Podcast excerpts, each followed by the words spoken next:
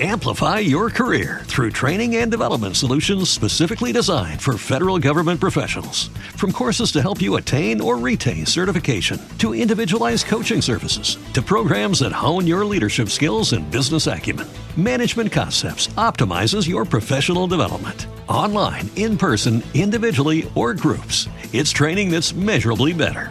Learn more at managementconcepts.com. That's managementconcepts.com. Mai dire 30 minuti di marketing. Il podcast per imprenditori e professionisti che vogliono capire davvero come comunicare alla grande, far crescere il proprio business e vendere di più.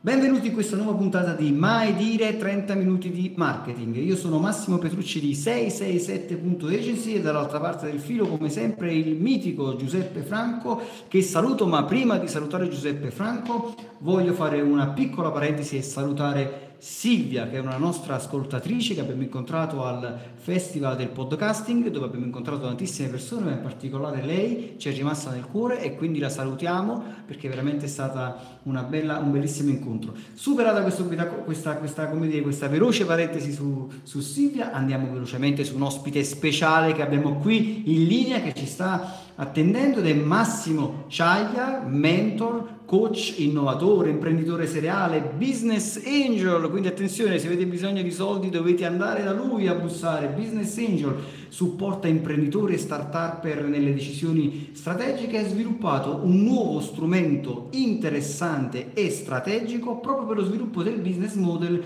delle start-up, strumento denominato The Startup Canvas. Massimo, abbiamo detto tutto? Ciao, piacere a tutti, eh, piacere di trovarti Massimo, piacere di trovarti Giuseppe. E no, beh, diciamo che hai detto ormai già tutto, quindi hai detto fin troppo. Siamo pronti quindi per una puntata ghiottissima, tra l'altro Massimo ci sono un sacco di domande, insomma l'argomento è abbastanza succulento per, per così dire. per cui... Sono qui per questo, a vostra completa disposizione. Oggi parliamo quindi di eh, startup e crowdfunding, ovvero come ehm, lanciare una startup per chi quindi inizia proprio da zero oppure chi già è all'interno di una startup, chi ha già una startup e deve trovare finanziamenti. Questo chiaramente il finanziamento vale anche per chi deve lanciare una startup, quindi parliamo di crowdfunding. Però quello che ho notato è che eh, mi capita ancora oggi, a volte ci sono persone che mi scrivono, perché insomma curando eh, il marketing per diverse aziende c'è gente che mi scrive, mi manda email, mi chiama e mi, e, mi, e mi, chiede consiglio. Però il problema è che mi rendo conto che oggi come oggi ancora non è chiaro che cos'è una startup, c'è ancora tantissima fumosità intorno a questo termine, cioè come e quando si definisce una startup. Quindi vorrei Massimo che tu ci dessi proprio un aiuto in questo, cioè a togliere un po' di nubi, di ombre, di grigio attorno a questa parola startup e andiamola bene a definire, a capire quando si definisce una startup come si lancia una startup e soprattutto come si trovano poi i soldi anche attraverso il crowdfunding per arrivare poi a finanziarla questa startup e portarla al successo. Bene, bene, credo sia proprio eh, l'argomento principale perché oggi eh, c'è molta confusione, nel senso ancora oggi spesso mi capitano persone che quando eh, gli chiedi cos'è una startup ti parlano di nuova azienda. In realtà non è una nuova azienda, ma è un'azienda che ha delle particolari caratteristiche. Io provo a riassumervi innanzitutto in senso lato uh, le tre definizioni che riporto sempre nei miei workshop, ossia quella di Eric Rice. Eric Rice è colui che ha inventato diciamo, l'approccio degli startup e lui ci dice che è un'istituzione umana studiata per creare un nuovo prodotto o servizio in condizioni di estrema incertezza. Perché? Perché fare startup eh, vuol dire proprio sperimentare, validare, ossia nel momento in cui noi creiamo un qualcosa di innovativo, andiamo a portare sul mercato qualcosa che non esisteva prima, o comunque che ha un modello di business, un approccio eh, diverso da tutto ciò che facevano gli altri prima di, di lui. Ora, nel momento in cui noi portiamo qualcosa di nuovo sul mercato, eh, probabilmente stiamo dando la soluzione a un need, a un bisogno esistente che però deve essere validato. Perché? Perché noi lo eh, stabiliamo come tale in base a delle nostre assumption, quindi delle nostre ipotesi, ma fin quando non riscontriamo se effettivamente risolviamo un bisogno reale, un'esigenza di mercato, non siamo sicuri che stiamo fornendo il prodotto o servizio che chi è dall'altro lato desidera. Pensate, no? Sapete qual è il, da un report di CB Insight il primo motivo di fallimento delle startup? Proprio questo, ossia la non aderenza di una soluzione a un reale bisogno di mercato. Ossia noi ci innamoriamo della nostra idea, ma nel momento in cui la portiamo sul mercato non serve a nessuno, cioè non troviamo utenti disposti a pagare per averla. Sembra un paradosso, ma è questo, è il primo motivo di fallimento, pensate.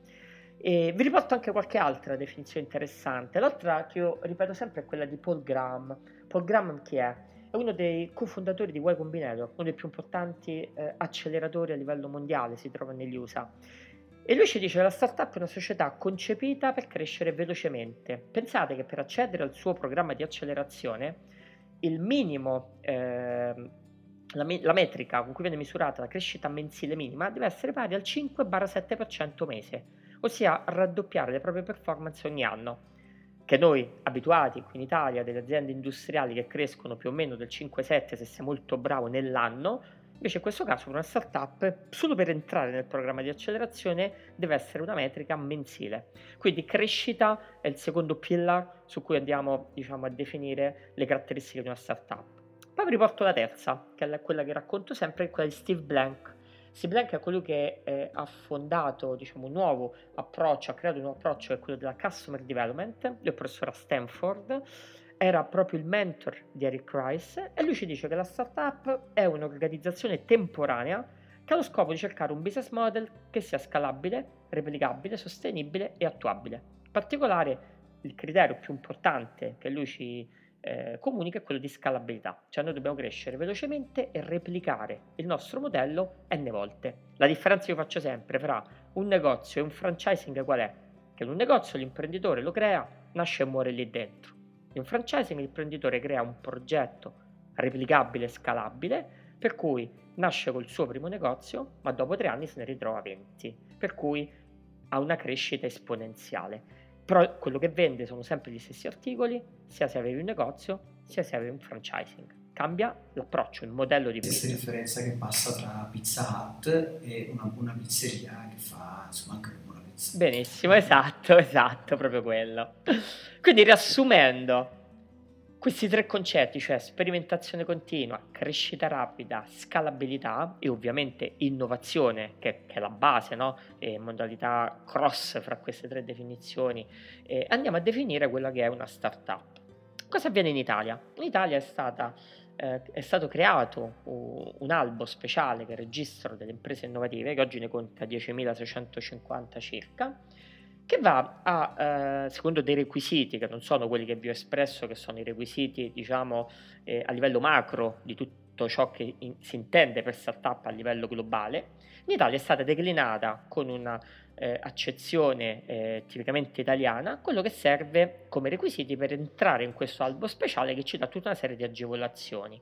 Agevolazioni che sono di vario tipo, giusto lavoristiche, accesso al credito facilitato, l'impossibilità di fallire. Pensate che eh, le start-up hanno una percentuale di successo pari al 4%, cioè il 96% dopo tre anni non esiste più, è fallita. Ora, Immaginate qual è la cultura del fallimento in Italia no? rispetto agli USA ad altri paesi. In Italia nel momento in cui noi falliamo siamo finiti, nel senso abbiamo più accesso al credito.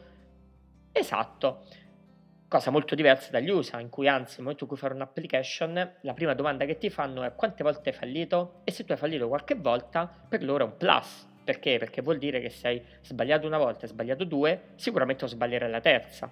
Viceversa in Italia se fallito è finito. Per cui che cosa ha fatto di intelligente il nostro governo? Ha creato una normativa tale per cui le start-up iscritte in questo registro speciale non sono soggette al regime fallimentare. Per cui il ragazzo, che chiaramente molto spesso è un ragazzo no, che fonda una start-up, se sbaglia, come nel 96% dei casi avverrà, non avrà ripercussioni per tutto il resto della sua vita e calcolando che oggi sono oltre 10.000, calcolando che la media dei team è di 3, vuol dire che abbiamo salvato 30.000 persone da un potenziale fallimento. Guarda Massimo, io eh, tempo fa, visto e considerato sempre che eh, stando in, dire, nell'ambito del marketing sono stato invitato eh, un po' di anni fa ad analizzare tutta una serie di start-up e, e ho visto che uno delle, dei, dei motivi principali per, quali, per il quale mh, le start-up venivano qualche modo come dire, bocciate, insomma non passavano, non andavano oltre, venivano respinte, era proprio al di là del, del, business model, insomma che mancava l'idea di business e così via, molto spesso c'era anche una, magari una buona idea, ma non c'era il team. Cioè, quindi uno dei motivi per i quali le start-up non andavano avanti e venivano, um, come dire, respinti i loro progetti era proprio il fatto che il team non era all'altezza. Ti risulta questa cosa che il team è uno degli elementi più importanti per le start-up? Assolutamente, mi ricollego anche alle statistiche di cui parlavi. Il 4.3 è proprio eh, la dimensione media del team delle startup qui in Italia. E il 3 in cui facevo riferimento io invece erano i founders, cioè coloro che ne rispondono in caso di, di fallimento, per cui con tre eh, figure di media, tre founders sono quelli che rischiano, perché ovviamente il team, a parte perdere il posto di lavoro, non rischia a livello di eh, diciamo, ripercussioni in caso di, di, fallimento. E poi mi aggiungo anche un'altra, un'altra eh, statistica interessante che è quella eh, che solo il 15% delle startup sono in grado di produrre ricavi. Cioè l'85 non arriva proprio a produrre ricavi, quindi pensate eh, non riescono proprio neanche a validare il modello di business. Per cui ehm, invece venendo alla tua domanda, il team. Il team è sempre un problema per le startup perché è difficile trovare un team eh, complementare, no? diciamo, quando crei startup eh, generalmente eh, anche un investitore vuole trovare un team completo, cioè almeno ci sia un responsabile marketing, il classico CMO, che ci sia un responsabile tecnico, il CTO, poi il CEO ovviamente è colui che ha la vision e traina no? tutto il team. E poi eh, oggi, eh, da un po' di anni, eh, esiste una nuova figura molto importante in tutte le startup che è il CGO, cioè il Chief Growth Officer, quindi responsabile della crescita, che è una figura immancabile in tutte le scale-up americane. Il team di crescita, eh, che poi è la base di tutto ciò che è il growth hacking no? creato da Sean Ellis, eh, l'insieme di tutti que, que, quelle figure eh, che sono trasversali all'interno dell'azienda che consentono tramite delle strategie legate al prodotto, all'ingegneria, al marketing e non solo, di far crescere in maniera esponenziale eh, le metriche eh, de- della propria impresa. E oggi eh, è una cosa molto utilizzata in tutte le start-up, ma soprattutto sta entrando nelle scale-up. Pensate, qualche anno fa Coca-Cola ha sostituito il CMO col CGO, è stato insomma eclatante. Allora Massimo, abbiamo parlato appunto di queste startup, giusto per capire. Amplify your career through training and development solutions specifically designed for federal government professionals. From courses to help you attain or retain certification, to individualized coaching services, to programs that hone your leadership skills and business acumen, Management Concepts optimizes your professional development. Online, in person, individually, or groups, it's training that's measurably better. Learn more at managementconcepts.com. That's managementconcepts.com. Se ho capito io, prima di tutto, in tutto quello che stiamo dicendo, tu hai evidenziato evidentemente una cosa importante, il fatto che spesso si fa una confusione tra quello che c'è l'idea di startup, che non è un'azienda nuova, ma è invece uno sperimentare, mi stai facendo capire, c'è un qualcosa che dobbiamo sperimentare all'inizio, cioè non è soltanto legato a ciò che ha un'azienda nuova. Secondo punto che, che, ti chiedo e che poi mi collego a quello che è stato il tuo, il tuo libro, no? che in qualche maniera mi sembra che tu voglia aggiungere delle cose a, quelli, a quei modelli di cui hai parlato. Ci sono stati dei passaggi che secondo te non erano sufficienti per rendere efficace una startup.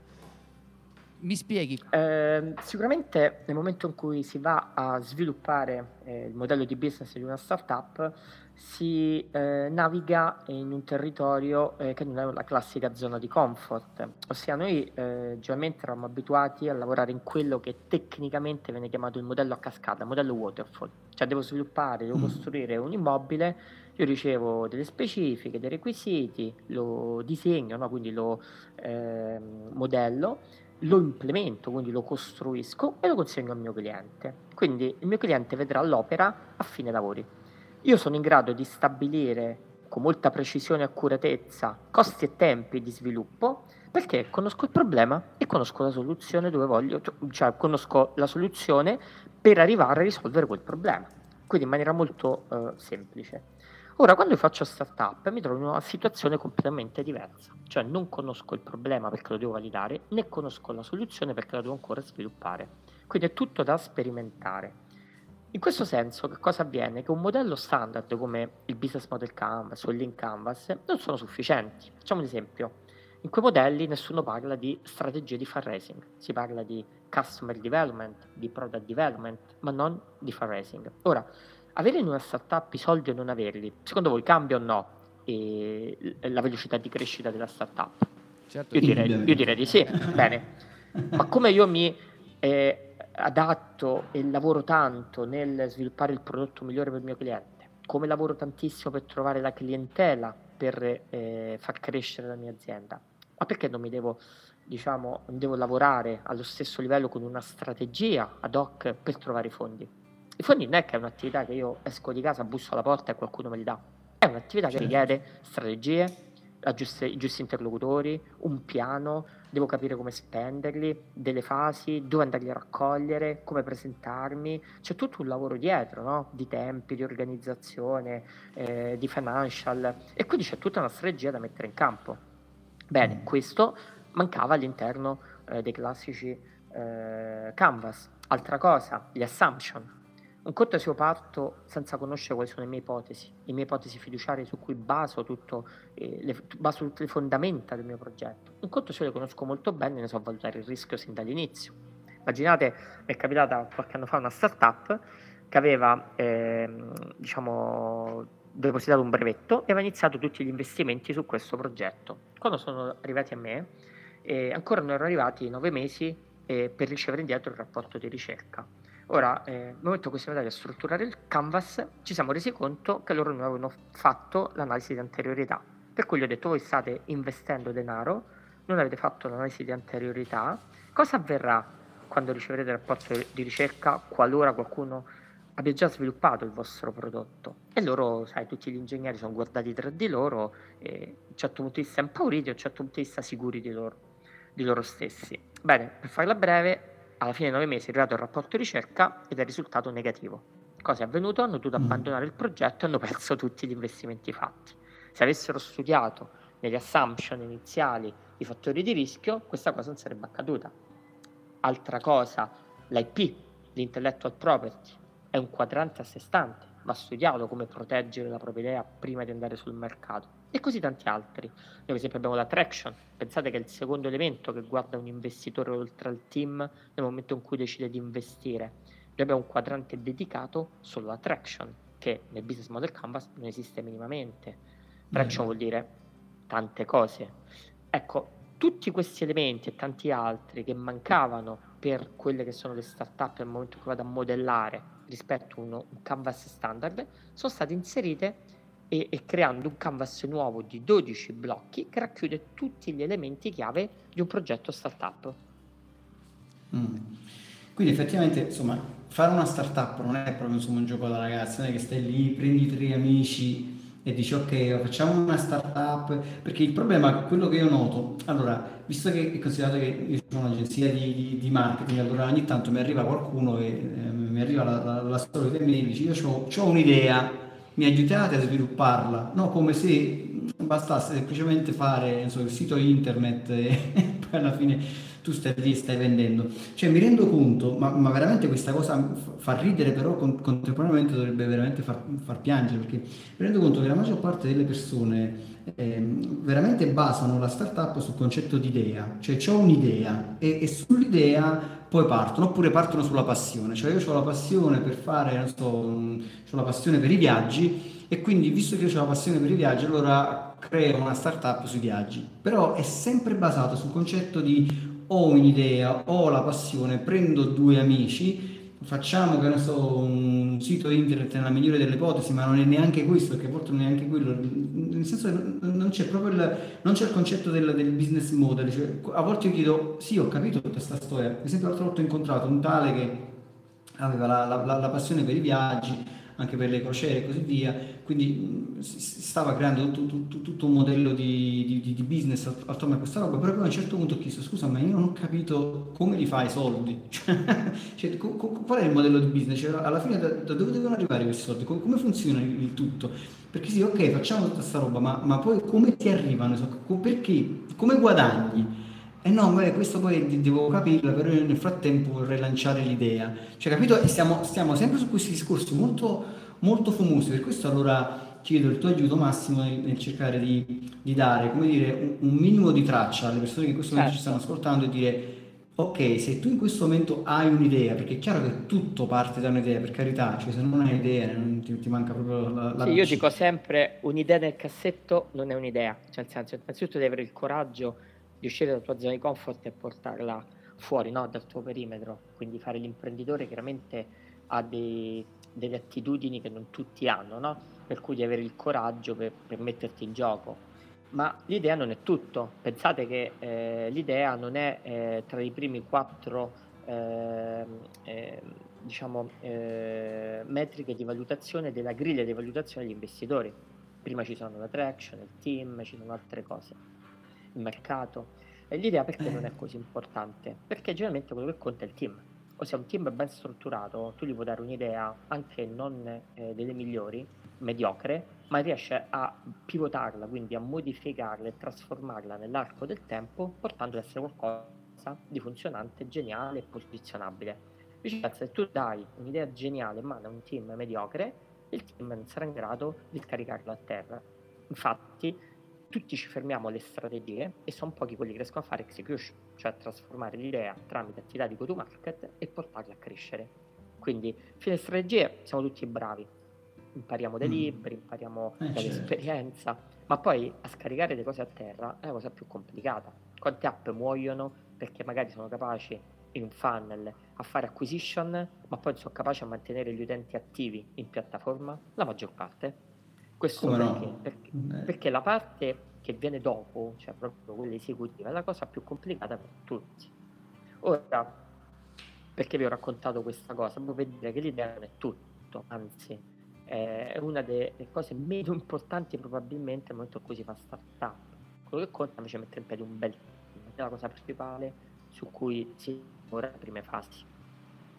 Allora, guarda Massimo, immaginati, immagina che dall'altra parte c'hai mia nonna e quindi spiega a mia nonna un team.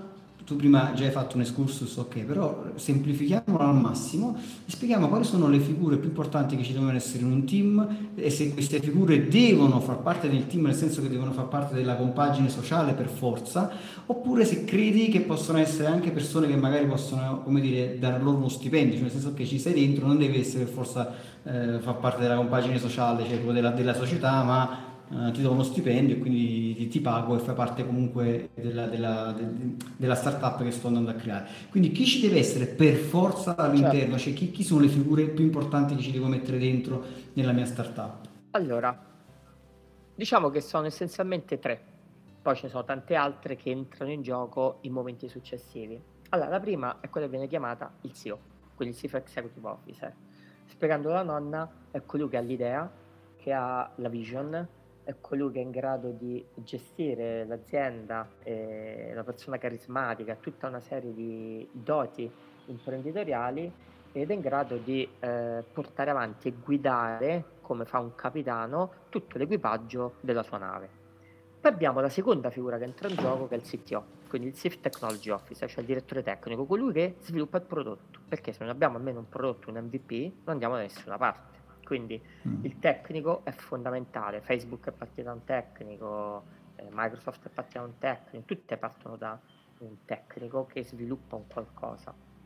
Poi entra in gioco il CMO, cioè una volta che io ho risolto e validato eh, mio, la mia soluzione rispetto al problema che ho riscontrato, ho sviluppato un MVP o un prototipo, e lo devo portare sul mercato, quindi mi serve qualcuno che sia in grado di trovarmi clienti che compreranno il mio prodotto e quindi serve un CMO, un Chief Marketing Officer. Con queste tre figure diciamo che siamo in grado di partire. Ovviamente se sono nel team è meglio perché fai più goal a un investitore perché è asset, e, certo. se sono, e, e, quindi sono tre, tre co-founder. Se sono al di fuori sei meno di appeal all'investitore perché chi è di fuori ha meno commitment e meno engagement per cui può andare via da un momento all'altro per cui eh, sicuramente eh, interessa meno e pesa meno rispetto agli investitori. E ehm, questo è quello che serve nelle prime fasi di una startup. Quindi la prima fase è andiamo a creare il team. La seconda fase? Yes. Allora, fatto il team, la seconda fase è fare eh, quello che si chiama problem solution fit, cioè andare a validare il proprio problema rispetto alla soluzione. Amplify your career through training and development solutions specifically designed for federal government professionals. From courses to help you attain or retain certification, to individualized coaching services, to programs that hone your leadership skills and business acumen, Management Concepts optimizes your professional development. Online, in person, individually, or groups, it's training that's measurably better. Learn more at managementconcepts.com. That's managementconcepts.com. Introducing Wondersuite from Bluehost.com, the tool that makes WordPress wonderful for everyone.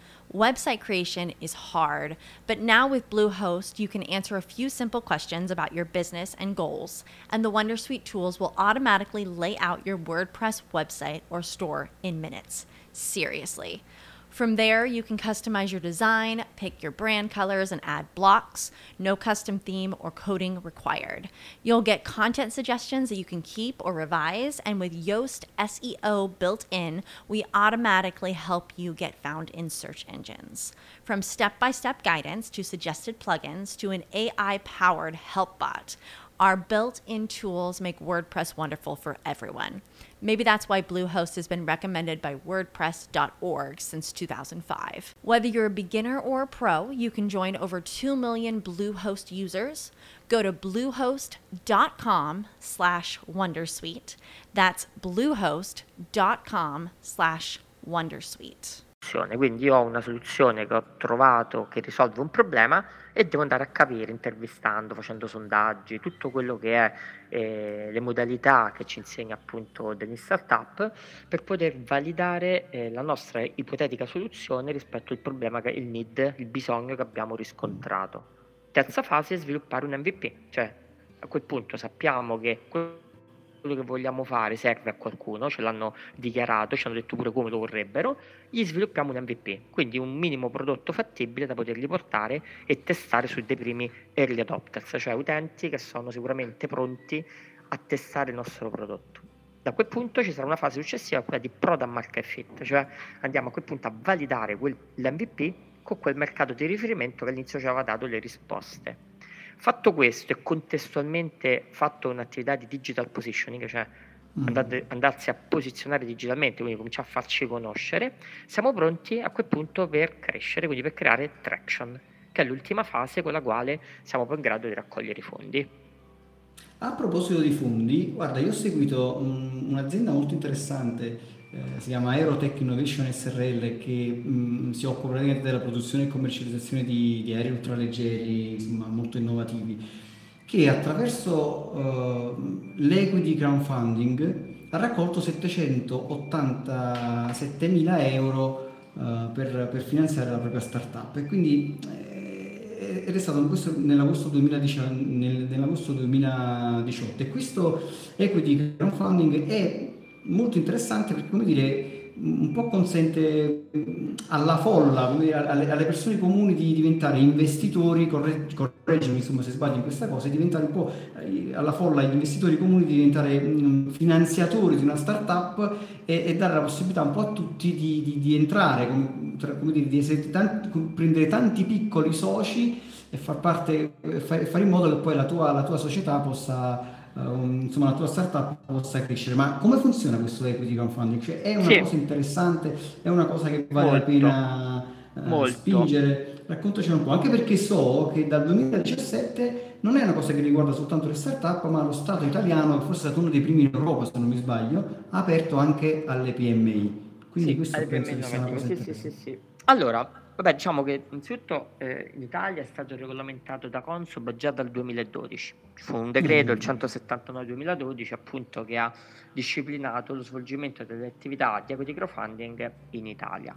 Che cos'è? Diciamo che è un'alternativa al, all'equity eh, e avviene eh, tramite varie tipologie, ossia esistono quattro essenziali tipologie di crowdfunding che sono eh, l'equity crowdfunding e il reward crowdfunding che sono i due più importanti e poi c'è il donation based e lending crowdfunding. Che cosa sono?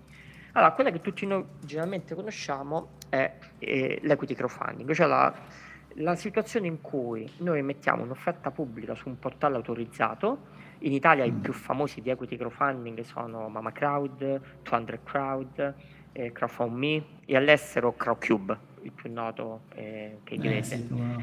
E queste piattaforme cosa fanno essenzialmente? Carichi un progetto, hai una campagna, generalmente dura 90 giorni, all'interno della quale tu hai un minimo di raccolta da fare e un massimo. Quindi io dico apro il capitale per raccogliere da 100 a 500 mila euro. Cosa avviene? Se tu raccogli almeno 100 mila, i soldi poi ti entrano eh, all'interno del tuo conto corrente in cambio di quote che vai a cedere parcellizzate sulla community che ha aderito al finanziamento in equity. Quindi 100 eh, investitori hanno investito 1000 euro eh, per uno, abbiamo raccolto 100.000 euro, ognuno si ritrova una piccola quota dell'azienda. Il rework crowdfunding funziona in maniera un po' diversa, ossia le piattaforme più note sono eh, Kickstarter, eh, Indiegogo, mm. in Italia abbiamo Apple. Eh, quindi come funziona? Noi diamo in cambio eh, un, un eh, prodotto, può essere un wearable, qualsiasi prodotto che noi stiamo sviluppando con la nostra startup e riceviamo in cambio del denaro. Quando è che viene utilizzata? Immaginiamo che devo produrre un wearable, ad esempio stavo facendo. Wearable che ho un costo di produzione di 10 dollari eh, producendolo in Cina e ne devo produrre almeno eh, 1000 pezzi, quindi ho bisogno eh, di eh, 10.000 eh, dollari. Eh, il, il, prezzo pubblico finale sarà di 100 dollari. io faccio uno sconto al 50%, lo metto in campagna a 50 dollari che è il 50% in meno e quindi ogni volta che io, qualcuno mi pagherà questi 50 dollari per investire nella mia startup, io non cedo quote, ma gli dovrò tornare indietro quel prodotto. Quindi che succede? Appena ho fatto la mia raccolta di 100.000 dollari, 10.000 li spenderò per la produzione in Cina, mi ritornano, li invio a ogni singolo baker che ha investito nel mio progetto e 40 mi rimangono in tasca per mandare avanti e lanciare la mia startup. Morale della mm. favola, sono riuscito a lanciare la produzione, ho accontentato tutti i miei eh, investitori e non ho ceduto quote e mi sono ritrovato pure una somma in tasca. Quindi molto molto vantaggioso dove ci sono prodotti fisici che possono essere scambiati in termini di reward. E invece poi c'è il lending che è un vero e proprio eh, diciamo, eh, prestito, eh, per esempio in Italia abbiamo Walliams eh, in ambito immobiliare e poi c'è il donation based che diciamo, in Italia non viene ancora mai utilizzato che è per fare raccolte eh, in ambito donation appunto, quindi charity eccetera eccetera.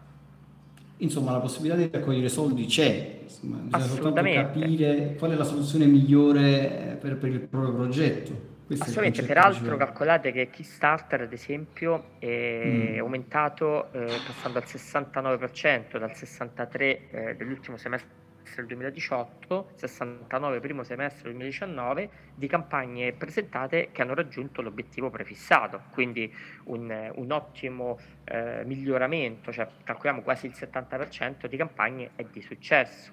Calcolate, tornando sempre ai dati del 2018, a memoria vi dico che ehm, eh, le piattaforme in Italia hanno raccolto scorso anno 36 milioni di euro ehm, hanno raccolto investendo più di 10.000 investitori e le campagne furono 114 nel 2018. Quella che ha raccolto di più è stata Mama Crowd con 10 milioni. Quest'anno calcolate solo nel primo semestre abbiamo già battuto i dati dello scorso anno, quindi stiamo andando benissimo. Quest'anno abbiamo avuto campagne come quella di eh, Startup Italia da 2 milioni e 8, notizie.it da 1 milione, adesso si è chiuso un altro 2 milioni su CrowdFundMe, insomma diciamo che stiamo andando molto molto bene, ci stiamo avvicinando quasi ai valori europei.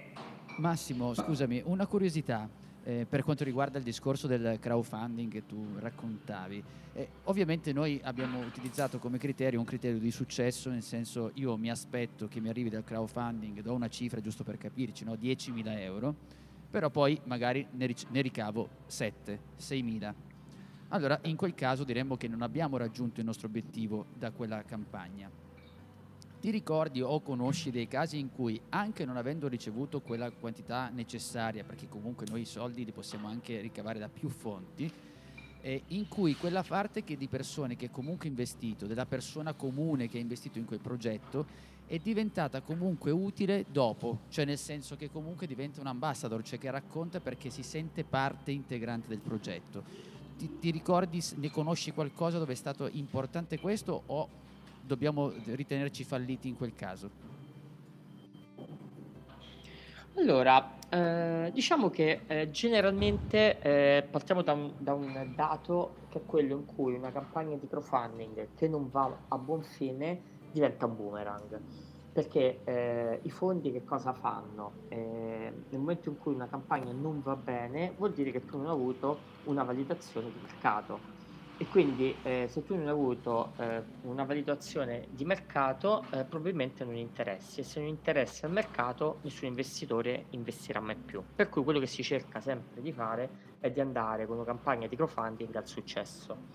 E, ehm, io ho per esempio un, nome che però no, riesco a non fare di una campagna che c'è stata proprio eh, nel 2018, eh, che era pure mh, piccola, chiuso con poco più di 150k e a pochi giorni dalla campagna erano ancora a 100k e stranamente l'ultimo giorno è passata da 100 a 150 e poi si è saputo che quei 50 l'hanno messi i soci fondatori pur di eh, chiudere la campagna con successo per evitare appunto il boomerang di cui vi parlavo.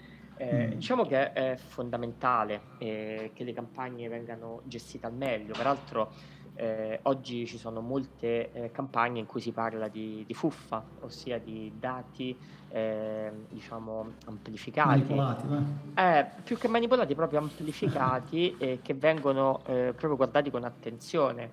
Eh, abbiamo in questi giorni ehm, diciamo, un'attenzione su Gobi, è stata fatta da un giornalista che fa inchieste nel mondo startup, che è eh, Germano Milite. Eh, c'è stato il caso di Userbot qualche mese fa. Eh, quindi diciamo che bisogna oggi mh, avere un occhio attento eh, proprio su quelli che sono i dati che si presentano, eh, perché chiaramente si parla sempre di pubblico risparmio, per cui eh, bisogna stare attenti che comunque bisogna né far arrivare notizie ingannevoli ai eh, potenziali investitori, così come eh, le eh, società, i portali eh, di crowdfunding che devono controllare e monitorare al meglio i dati che vengono forniti dalle start-up. Eh, Massimo, tornando sempre al nostro eh, amato termine startup, che poi partiamo insomma anche di quello che è il tuo libro, The Startup Canvas, eh, lo so che questa domanda potrebbe suonare come quello che chiede all'oste se il vino è buono, però ehm, vale sempre per qualsiasi attività? Per qualsiasi per idea? Le, sì, per tutte le eh, start-up il Canvas eh, è costruito appositamente. Chiaramente non è un modello oggi sperimentato sulle corporate eh, calcolate che però eh, non è detto che non funzioni, nel senso, eh, immaginate Eric Rice quando ha creato eh, sì. l'approccio dell'in startup, ha scritto un libro che è dell'in startup, versione italiana si chiama Partire leggeri. Dopo un po' di anni lui ha iniziato a sperimentare il modello anche nelle corporate ed è uscito eh, proprio quest'anno The Startup Way, che è il suo nuovo libro, dove eh, racconta come applicare il modello degli startup nelle corporate. Quindi ha avuto un'evoluzione perché ha capito che quel prodotto, quel prodotto e quell'approccio funzionava anche su aziende più grandi. Ora, eh, il mio canvas a oggi è stato sperimentato su tantissime startup, non è stato mai applicato da noi su delle corporate, cosa che probabilmente in futuro si prov- proveremo a fare e capire come eh, reagirà, eh, perché comunque è un modello universale, cioè dove c'è innovazione il modello trova diciamo, terreno fertile, dato che anche le corporate vivono di innovazione, probabilmente potrebbe funzionare anche con delle corporate, però oggi ancora non ha avuto validation. Ma tu in questo caso prevedi nel modello che proponi eh, dei test continui del mercato, sono costanti? Sì. Lo facciamo ogni 15 giorni, noi sono degli sprint, come se lavorassimo in modalità agile, ogni 15 giorni andiamo a rivalidare il tutto, quindi sono due volte al mese. Questo test mm. immagino che comprenda anche la capire se c'è un'usabilità del, io poi adesso sto pensando per esempio a una, una, società web no, che produce dei siti, ok? E quindi sì. so, c'è un'idea, eccetera, eccetera. Se io eh, continuo costantemente a controllare quello che mi, dice, che mi dicono le persone, ok? Del modificare, mi dicono magari con un sondaggio diretto oppure che vado so, con delle mappe di calore, non so quali strumenti potremmo utilizzare sì. per capire quello che sta succedendo. E io ho anche un sì. team di persone, di sviluppatori che lavorano a questo.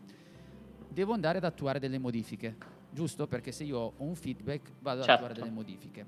Non è dispendioso in un caso di questo tipo, nel senso, se io sto a, a seguire ogni piccola modifica eh, ogni 3-4 giorni di quello che mi viene proposto dal pubblico, rischio di disperdere anche energia in, in senso, cioè preferisco Chiaro. più farlo ogni 20 giorni, cioè fare una modifica ogni mese, e Come piuttosto si che lavora? stare dietro.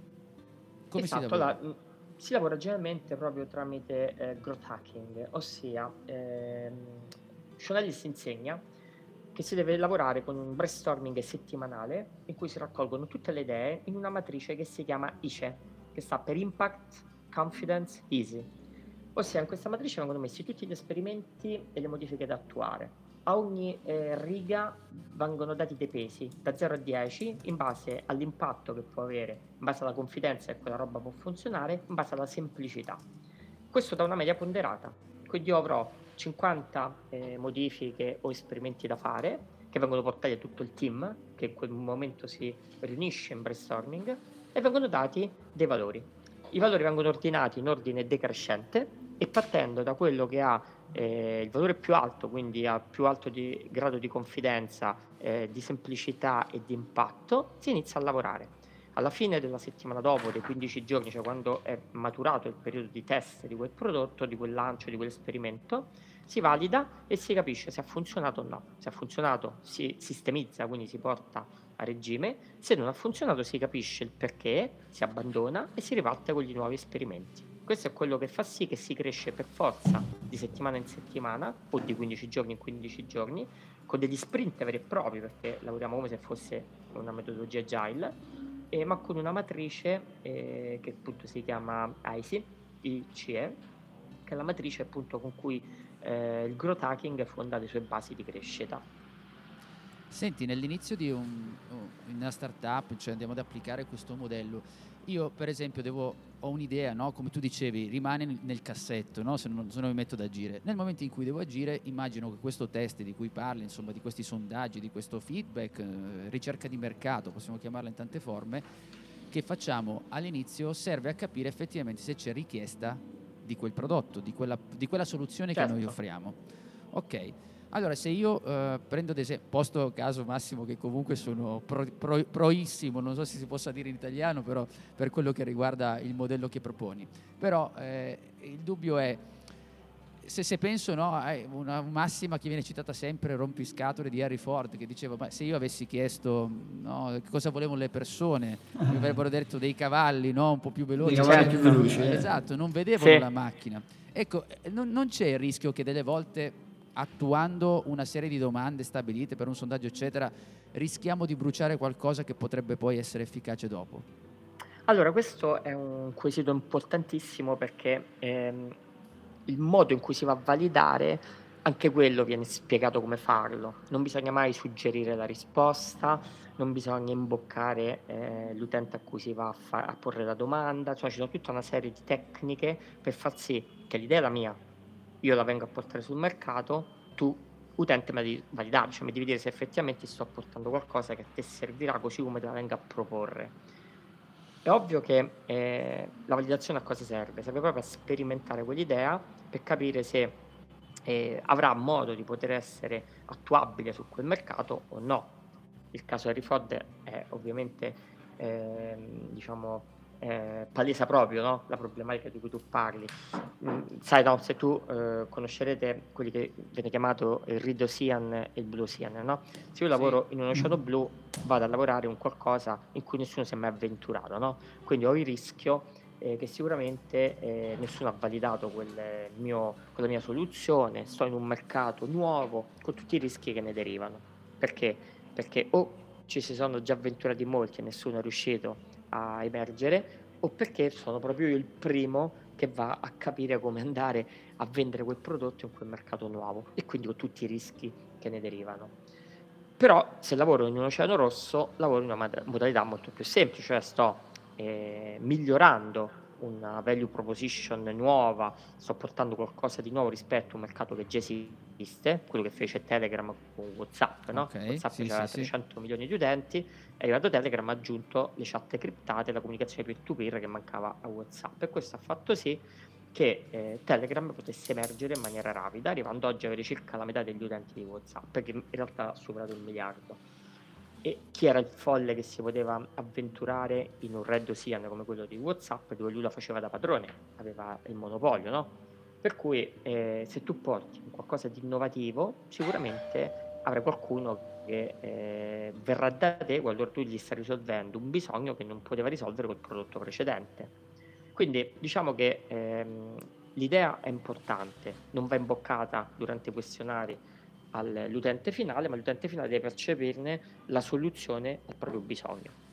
Su quello mi viene da capire, e poi lascio la parola a Massimo, il fatto che quando si fanno queste ricerche, queste ricerche di mercato, ci sono alcune ricerche che forse non riguardano il mondo dello startup, no? se quando danno qualcosa, sa, se, se compila questo questionario le regaliamo qualcosa, e, e, lì penso che sia la cosa peggiore per ottenere delle risposte dalle persone. sì, diciamo allora il concetto di eh, baratto è importante eh, perché sì. poi su quello si basa chiaramente la disponibilità, no? Eh, e, e, viene usata tecnicamente anche nelle start-up, magari con dei voucher sconto sul prodotto mm. e così via, ebook gratuiti, eccetera, eccetera. Però diciamo che eh, quello su cui vanno a muoversi le start-up sono gli early adopter, cioè i primi utenti ah, okay. eh, che hanno una eh, voglia matta di provare quel prodotto, un bisogno impellente, sono i primi che si adoperano per eh, analizzare se, se, tutto è così come loro lo desiderano, ma in maniera molto schietta ti danno anche tutte le dritte giuste. Per cui se okay. tu individui la classe giusta di utenti, sicuramente stai già un passo avanti. Il problema, poi, il problema, poi, è superare quello che viene, chiamata, che viene chiamato l'abisso, no? Eh. Superato quel 10-12% e devi entrare nel mercato, quello è quella parte un po' più complicata. Allora, prima di tutto voglio ricordare il tuo libro a chi ci sta ascoltando, che è un libro molto interessante, si chiama The Startup Canvas, il metodo per trasformare un'idea in un successo sicuro. E ti sei preso una grande responsabilità, eh? eh beh. edito, edito da Flaccovio e quindi insomma compratelo questo libro perché è un libro veramente molto, inter- molto interessante. Visto che mancano mh, due minuti, prima si è sentito un campanello che è il campanello che ci dice che ormai eh, siamo agli sgoccioli, io vorrei mh, prima di tutto chiederti dove le persone ti trovano se vogliono farti ulteriori domande, se hanno una startup e vogliono che tu insomma possa dare loro degli ottimi suggerimenti. E proprio, su, proprio sui suggerimenti magari eh, possiamo finire con un giochino, cioè immagina di stare così a prendere una birra con un amico che si siede davanti a te e ti ci senti Massimo io vorrei avviare una startup, mi dai un paio di consigli? È chiaro che davanti a una birra non puoi fare una consulenza, ma due dritte gliele puoi dare. Quindi magari se vuoi terminare con queste due dritte e poi ricordare ai nostri ascoltatori dove ti trovano, qual è la tua azienda, qual è il tuo sito, insomma come fanno a raggiungerti per, avere, per trasformare la loro idea in un successo sicuro. Grazie. Allora, sicuramente eh, per trovarmi è molto semplice, ho un sito che è www.massimociaglia.me e lì eh, si trova di tutto, da tutti i miei contenuti gratuiti, webinar, eh, abbiamo anche un ebook gratuito, ehm, son, c'è un mio videoblog con pillole giornaliere, i miei podcast, eh, un blog, quindi eh, c'è veramente di tutto e lì ci sono poi tutti i contatti ai miei canali social. Ehm, e sono presente su tutti i canali, quindi LinkedIn, Facebook, eh, Instagram, Twitter, sono su YouTube e, e, su tutti i canali podcast, quindi assolutamente rintracciabilissimo. La mia società si chiama Connectia, il sito è www.connectia.it e lì eh, ci sono tutti i servizi che offriamo per le start-up, da percorsi di accelerazione, eh, attività in tutti gli ambiti, quindi tutto ciò che riguarda l'ecosistema startup lo copriamo a 360 gradi. Consigli che posso dare? Allora, guarda, il primo, eh, che ripeto a tutti, è, è, quello che dico sempre, la distanza fra sogno e realtà si chiama azione. Ossia, eh, se tu hai un sogno, un'idea, la vuoi trasformare in un progetto startup, devi agire. Cioè, l'execution è la fase principale, non basta la strategia. Infatti il mio canvas è diviso in tre aree, di cui la terza area è proprio l'execution, che è la più importante. E la seconda, eh, costruisci un bel team. Il team è la base di tutto, la prima cosa che guarda un investitore, senza il team eh, non partono tutti i processi a seguire. Nel mio libro c'è un capitolo dedicato a un approccio che si chiama The Startup Development, fatto di sette processi chiave. Il primo processo è proprio team creation e team building, che è la base per poter poi sostenere lo sviluppo di tutto il castello che viene sopra. Ottimo, Massimo, ti ringrazio per essere stati con noi. Grazie con a voi. e- Bene, a questo punto auguro il successo veramente a tutti quanti voi perché sapete ormai come lanciare una startup, come trovare finanziamenti grazie al crowdfunding e ad altre iniziative di questo tipo e cosa dirvi ancora. Siate felici ovunque voi siate. Ciao! Hai domande? Lascia un commento. Se poi ti è piaciuta questa puntata, scrivi pure la tua recensione a 5 stelle. La leggeremo la prossima settimana. Tutte le puntate di Mai Dire 30 Minuti di Marketing le puoi ascoltare su iTunes, Google Podcast, Spotify, YouTube e Spreaker. Inoltre su 667.agency slash podcast trovi i link a video, libri e a molte altre risorse. Amplify your career through training and development solutions specifically designed for federal government professionals. From courses to help you attain or retain certification, to individualized coaching services, to programs that hone your leadership skills and business acumen, Management Concepts optimizes your professional development. Online, in person, individually, or groups, it's training that's measurably better. Learn more at managementconcepts.com. That's managementconcepts.com.